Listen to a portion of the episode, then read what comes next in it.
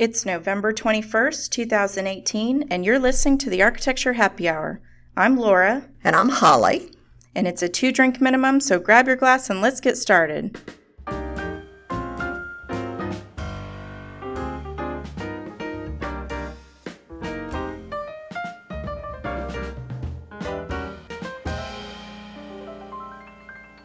Well, welcome back, everyone, to the podcast. We're very excited to be back here on uh, just a couple days before Thanksgiving, actually.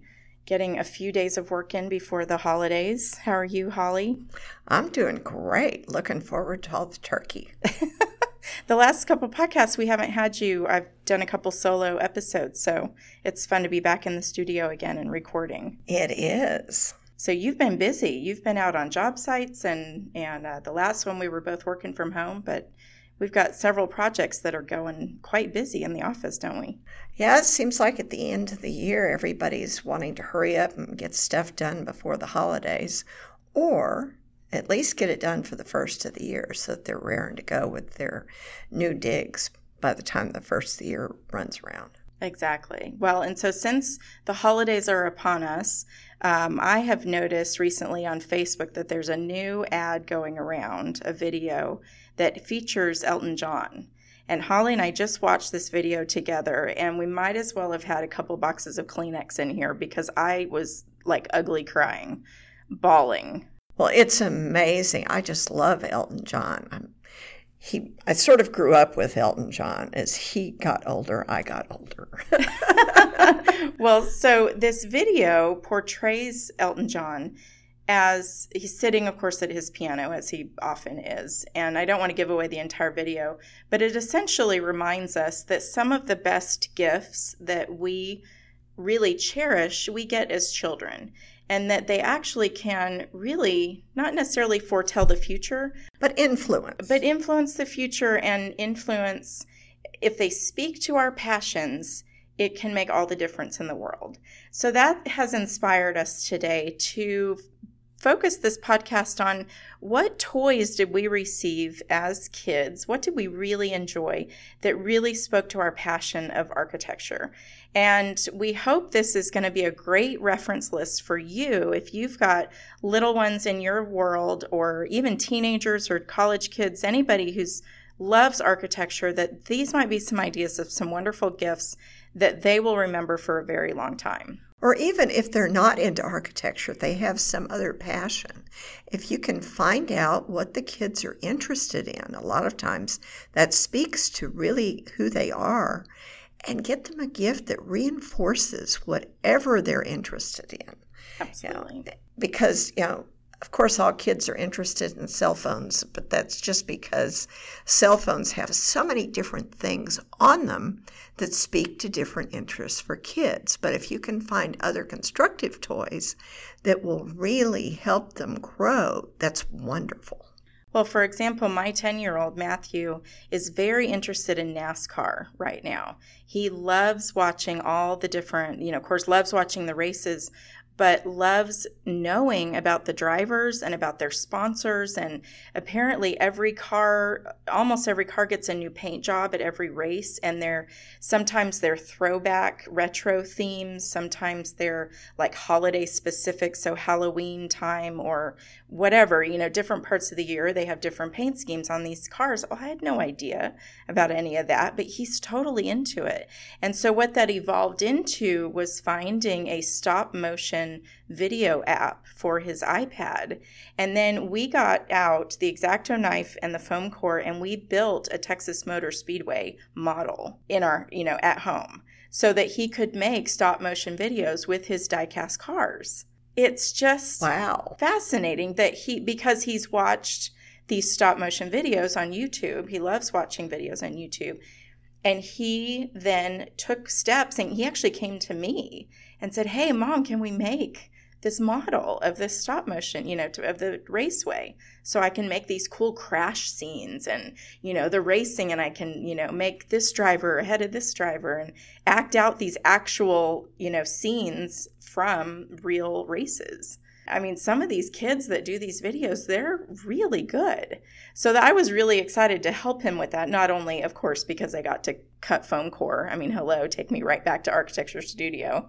But to really kind of feed his passion for this NASCAR topic but do it in a way that he gets to explore technology and gets to learn a new skill and we get to really do this together. So that was a lot of fun. We got to look up graphics on google and logos for the the texas motor speedway and i got to show him how to cut things out and you know we talked about scale we talked about like well how do you want this race to look and it just like evolved into all these discussions that i had no idea that that's where it would go so that's a great example of you know take one little interest and then just extrapolate it. Just go crazy and see where it can go. Because he was having a blast with it. Kind of fun. I love it. Yeah.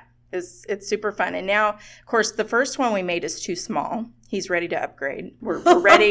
we're ready for racetrack 2.0. So he's like, okay, so now we need black foam core, and now we need, you know, like the supplies we have at the house are not good enough. We need it bigger, and we need to bank the turns so we can get, you know, proper alignment with the this and the that. And Oh, wow. Oh, yeah. He's fully into it now. You know, of course, that's where he is in the world right now. He's 10 years old, and NASCAR is just about the coolest thing. So, but you're reinforcing that interest and bringing in other things that are educational at the same time. Yeah. And he's learning a lot of stuff without even realizing. Exactly. And he's excited about it. And it's getting to actually use his NASCAR car collection that he's so interested in building right now. He wants every car. Every time we go to Walmart or Target, he wants to go look in the toy section for these NASCARs. So it's getting to use that collection in a different way rather than just kind of lining them up and other things. So anyway, so that's, you know, a current day example, but Holly and I wanted to sort of reminisce and go back to our childhoods and see what what did we remember being our most favorite toys? So Holly, I know you've got some great ones because you grew up with three brothers. I grew up with three brothers. A dad who was and I grew up sort of a generation before you. so there weren't all sorts of really neat things, even though we had neat things for back then. Because I grew up in the fifties. Okay. You know, so uh, There's some fantastic toys in the 50s. Oh, there were fantastic toys. And in fact, I have a first edition Barbie. Oh, because wow. when I was growing up and I was, you know, five or six is when Barbie first came out, and I've still got that one up in my attic someplace. Remember the last time I looked at her, her earlobes had turned green because the, the earrings had sort of melted into her oh, head. Oh no, she's probably not quite pristine. Uh, no, she's not quite anymore. ready for prime time anymore. and my recollection is when I pulled the box out, I still have the original box for the Ken doll too. Oh, okay. And I pulled that box out and pulled the lid off, and there was Ken sitting there, and all of his flocked hair had fallen off, and so. he was now bald, which fits for today's time. There we go. But, you know, he had sort of gone bald with age, I guess you might call it. But my interest in Barbie wasn't really the Barbie. My interest in Barbie was the house.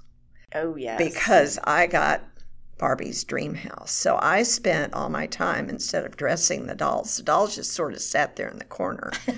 I spent all my time moving furniture around and even building furniture for Barbie's dream house. Oh yeah. And and you know, expanding on that.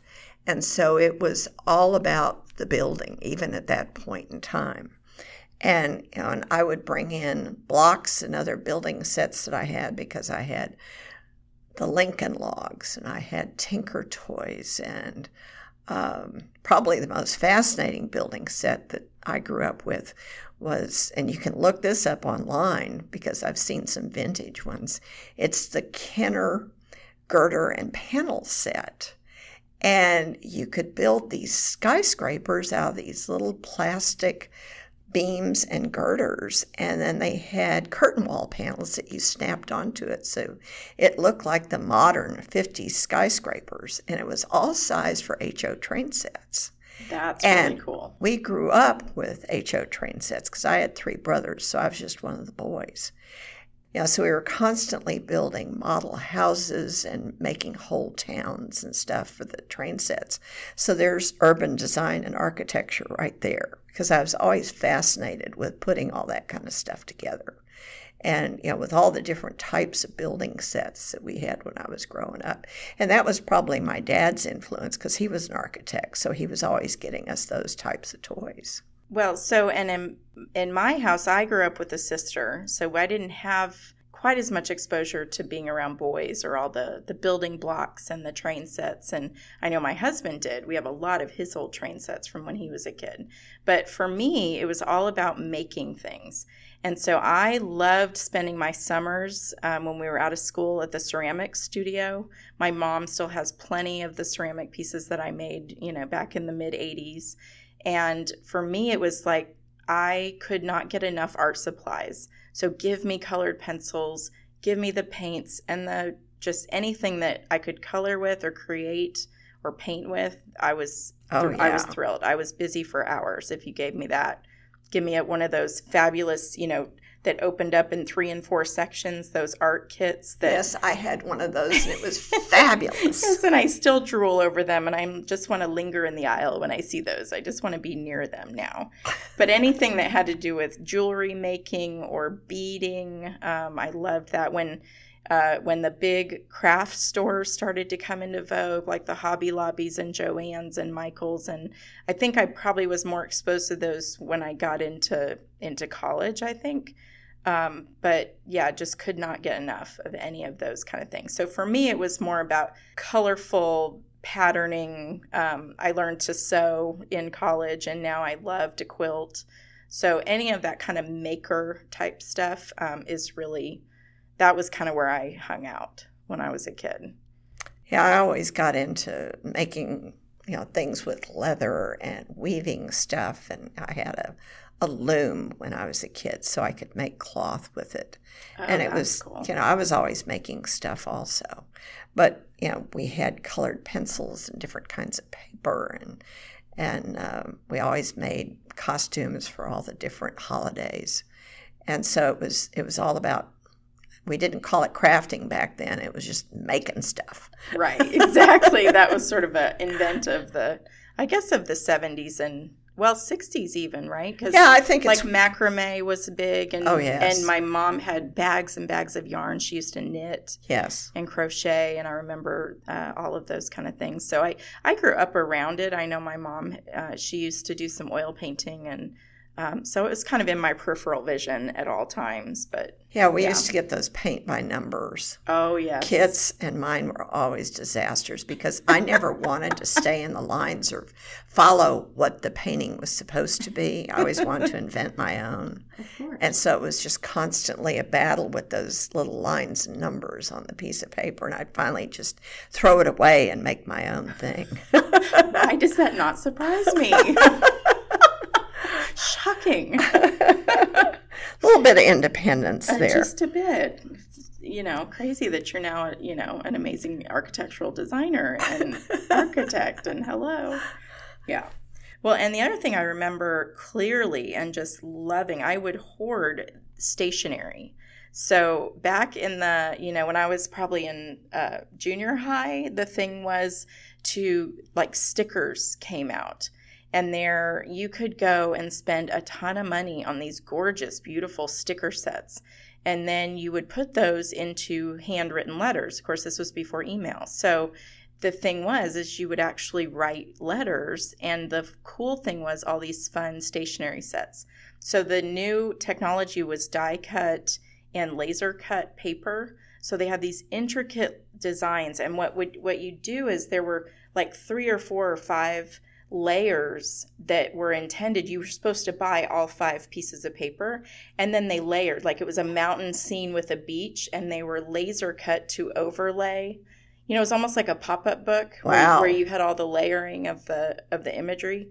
Yeah, very elaborate, and I just could not get enough of it because it was texture and color and creativity, and you know, you could play around with it. Yes, and then rubber stamps as well. So anything with kind of paper crafts that was always very popular again with the art supplies and all of that so I'm sure I drove my mother crazy. Every time we'd go to the mall, we'd have to go to the stationery store because, you know, I had to see what was new and, you know, had to get another piece. So, um, yeah, so that was definitely a, a piece. And then I was thinking we used to travel a lot because my dad was a commercial pilot. So we flew everywhere and I couldn't take a lot of big stuff with me. But what I did take were books. And so what I remember clearly were the Choose Your Own Adventure books. And I'm sure they still make these, still publish these books.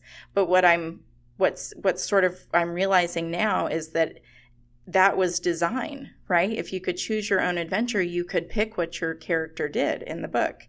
And so that whole idea of not following the rules and not just taking at face value what you were handed, but giving the option to make a decision on your own, that all ties into being, you know, being a designer and wanting to create something that hasn't been created before.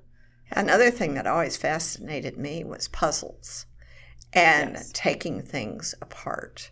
It's to see how they work, which is still what fascinates me today. But I would do these huge, intricate jigsaw puzzles. And I remember one year my one of my brothers gave me the red ball, which was just fire engine red and it was just this one color, and it was about three feet across, and just drove me crazy because all you had to go by was the shapes of the pieces. But I got it done. and then also, um, I was a real fan of the Invisible Man and the Invisible Woman because they were uh, these clear plastic bodies of the human form with all of the organs and stuff inside. And so you had to figure out how everything went together. Know, so that was sort of on the extreme side. But it was constantly figuring out how things worked and how things went together. And I still do that today because, you know, building is basically how does it go together? How does it fit? How does everything work? And that's the pure geek in me that, that pops out. And I even had that as a kid. You know, I was fascinated with how things worked. And I remember I got probably in second grade, it was uh, a subscription for Christmas to the All About book series. And it was all about, you name the subject. And I guess it was, there were maybe 20 books in the series. And it was all about deep sea diving or all about whatever it was, mostly scientific stuff. Mm-hmm. And so that was always fascinating because I could learn about how the world worked. I think those are still around, and, and Matthew has shown interest in those. Oh, well, yeah. it's a fascinating yeah, series. they're pretty great. I hope they're updated. I hope they've made use of new technology and information. yeah, because I remember one was all about the bathysphere and this guy named Beebe wow, where did that come from that I remembered his name? Oh my goodness. And he was the first guy that had gone down in this round ball into the depths of the ocean to whatever the maximum depth was at that time, whether it was a thousand feet or something. And they had all these pictures of these weird fish because it was the first time that they had ever gone that deep into the ocean to be able to see the fish with the neon oh, neon yeah. antennas and the funny eyes and the weird shapes. They all look like aliens. All the luminescence yes. and all that. Yeah. And uh, and I remember reading that book and going, "Oh my gosh, it's a whole nother world." Wow, that's so cool. And this was back, you know, in the early years of that happening before they had all the robots that you know could go down and make it to the Titanic, things like yeah. that. So it was pretty fascinating. Well, and I remember when I was a kid, um, that was right around the time when the first home TV shows came on. So the the This Old House and Home Time and um, do you remember the the man and the woman who were co-hosts? and they would walk you through how to do renovations and yes. remodeling yes. and you know like here we're going to replace the plumbing in the basement today yes. and da da da and the fact that there was a woman who was the co-host and she was doing the work like that was eye opening. That yeah. was awesome. A girl can do it a too. A girl can do it. Yeah, so that was a lot of fun. I remember watching those things on Saturday mornings, and my mom would sit on the couch and do laundry and fold clothes, and I would just be like glued to it, you know, and that was back before DVR. So you actually had to get there when the show started. Yeah. And um, boy, we're doing a good job at dating ourselves right now, aren't we? Well, I can remember. uh oh, here she goes. I can remember the first TV that was in the town that I grew up in. Oh and it was in the window at the Lax store, which was sort of like Western Auto. They had it there in the window, and nobody else had a TV yet in town. Oh my god. Little teeny tiny Texas town. I've even got a picture of me with my family posing with that TV. Oh, you're kidding. And it was a black and white. Uh huh. So then I grew up with a black and white TV. And I remember it was one of those old tube TVs, and periodically, you know, it would go out and you'd have to go and hit it once or twice to make Uh-huh. it go again because the tubes would get kind of loose in their seats. and then I remember it got to be color TV time. And that wasn't until I was almost, I guess I was in elementary school when that happened. So we had a friend in the neighborhood that actually got a color TV. And so we would go over to their house and watch Batman because Batman was the first Oh yeah. first series that I can remember that actually had color. And so it was pretty fascinating. So I am really dating myself well, I do remember that our first TV was still black and white. And I do remember it was a really big day in our house when my dad brought home a color TV. Yeah. And it was the big console oh, style. Oh, yes. Oh my gosh. It almost didn't fit on our brick fireplace hearth where it had to go in Yeah. the family room. Yeah. It was like we thought we were so rich. Like, like we just were Real special. Very fancy with this new TV. And it had a remote control. Yeah. Oh my gosh, you didn't have to get up and change the channel. Pretty amazing. Very, very high tech. Yes. But really, when you think of, you know, think of what you loved as a kid and what effect it had on you, and then look at the people around you and figure out what you can give them that might help them grow into being better people. I know my son still gives me Legos for Christmas, hmm and I still get, you know, kits of things to make because that's what I'm fascinated with. And so consider the person and, and find something that will pique their interest. And I think, you know, they'll really appreciate the gift. Absolutely. Well, and when, you know, so when you're getting up at 5 a.m. or 2 a.m. or you're staying up all night for Black Friday, uh, you know, rather than just grabbing the the plastic thing that is 60% off, really think about does this really feed the passions of who I'm giving it to? Or is this just to check it off a list? I know that's putting a lot of burden on on all this holiday shopping we're about to do, but it makes a big difference. And that gift will be remembered and kept for a really long time. That'll be really special to that child, um, or even to the adult. Because, like you said, if once you figure out what sort of lights you up, that doesn't go away. No, I mean, I'm still happy as anything to get a brand new set of Crayola markers. They've got some really cool sets now, and I'm just like, okay, um, I'm sorry, Matthew and Nathan, those are mommies. You you don't get to color with my markers; those are mine. That's a special color. it's kind of like my fabric scissors. Don't you dare touch my scissors. oh, you better not. Oh, do not go near mommy scissors. Jeez. yeah so it, it makes a difference and it's really kind of fun to to think back as to what we had and what what might have influenced us who knows or it's actually kind of fun to think about the fact that we've been architects ever since we were little and it just took us a while to get to, To the get point there. where we could be an architect so that's kind of fun when you look at your kids and think gosh it's in there somewhere we just got to do what we can to pull it out Yeah, just give them those creative outlets Mhm. and they will grow. yeah, it's really fun to watch. So we hope that was kind of fun. Hopefully, some of you can reminisce with us, and um, whatever we were discussing, hopefully, is going to be familiar to you. Um, we're going to put some notes and uh, links to as many of these things as we can think of in our show notes. So please go to the architecturehappyhour.com or to our architecture website is hpd arch, A-R-C-H dot com, and you'll find the show notes for this episode right there. And um, feel free to leave us a comment if you think of something that you just know was part of your childhood and and was a really special part of making you who you are today. We would love, love, love to hear all about that because that's so much fun. Um, and of course, connect with us on Facebook and um, Instagram. You can find us at Arch Happy Hour and uh, any other place. You know, we're on Twitter and all the you know all the good social media places. So, um, and then coming up in a couple weeks, we're going to be having our last Architecture Happy Hour meetup of 2018. So keep an eye out for our meetup page, and we will be posting that event soon. And um, hopefully, if you're here in the Dallas area, that you will please come and join us because we'd love to meet you in person. Until next time, bye-bye. Bye.